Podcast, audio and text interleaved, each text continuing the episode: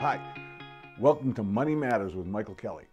I'm Michael, I'm the founder of Kelly Financial Group, and we try to bring you topics. Hot topic right now is Social Security.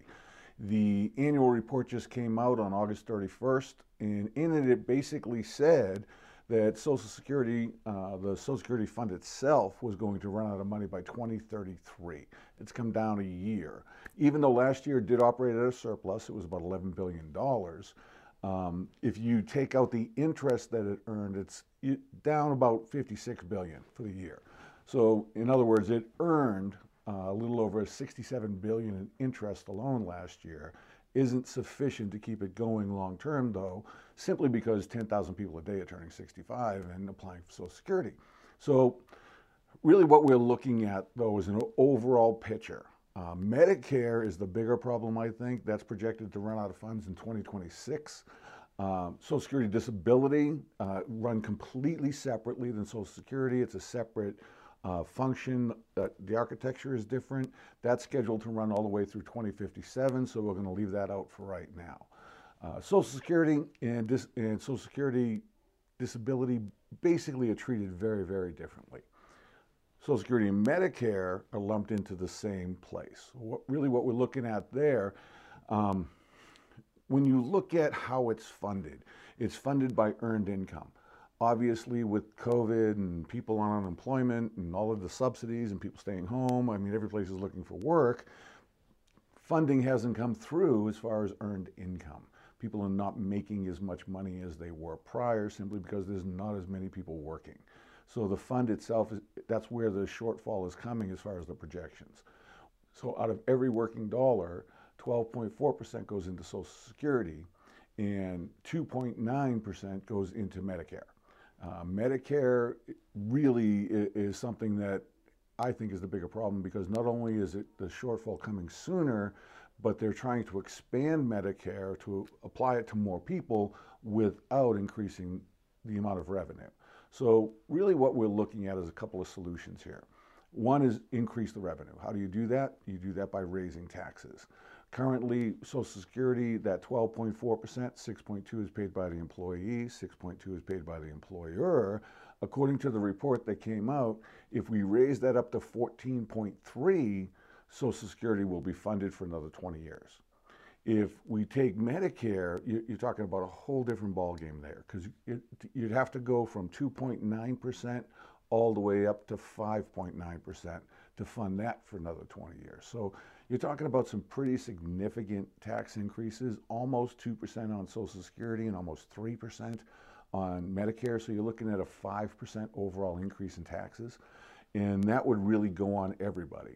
The other big change is currently your Social Security taxes stop at $142,800 for this year. They want to increase that all the way up to 250. They're talking about 400, but they want to have that blackout period between 250,000 in income and 400,000 in income, where once you're over the 400,000, it's unlimited.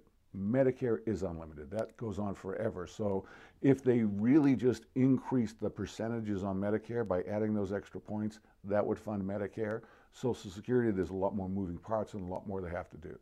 The other thing that they're talking about doing is raising the eligibility period for Social Security. So currently you can turn it on as young as 62. They want to raise that up to either 64 or 65. Your full retirement age is either 66 or 67, depending on when you were born. They want to raise that up to between 70 and 72. They already raised RMDs up to 72, so that's kind of the target that they're looking at for those. I don't know if any or all of these changes are going to go through. If all of them go through, it's going to be a dramatic change to the system. It would fully fund it. They're not all necessary, but they are coming. So you're going to see a lot of proposals coming through. We're going to be watching really what's happening up there in Washington as far as what proposals are coming, what bills are coming, how do they plan on tackling this problem. Again, the simplest thing is raising it from 12.4 up to 14.3. That would give us about 20 years to deal with the problem and really come to grips with it. And even though there are 10,000 people a day turning 65, that's going to continue for another 9 years, and then that's going to start declining. So the problem isn't just going to grow the way that it is. It's going to decline, but it depends on when. But really what we're looking at here is an ongoing problem. They've ignored it forever. They keep talking about expanding benefits, and they haven't figured out how to increase revenue. So really what it comes down to is they want to increase the supply of benefits without the ability to pay for them.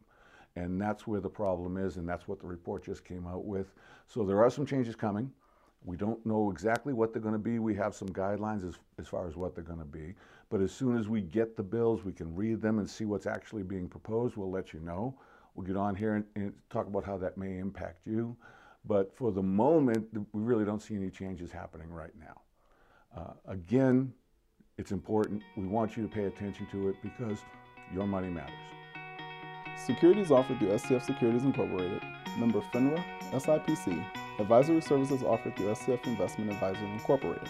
SCF Securities Incorporated and Kelly Financial Group are independently owned and operated. Neither Michael Kelly or Arlen Kelly offer legal or tax advice. This material is not intended to replace the advice of a qualified tax advisor or attorney. Please consult legal or tax professionals for specific information regarding your individual situation.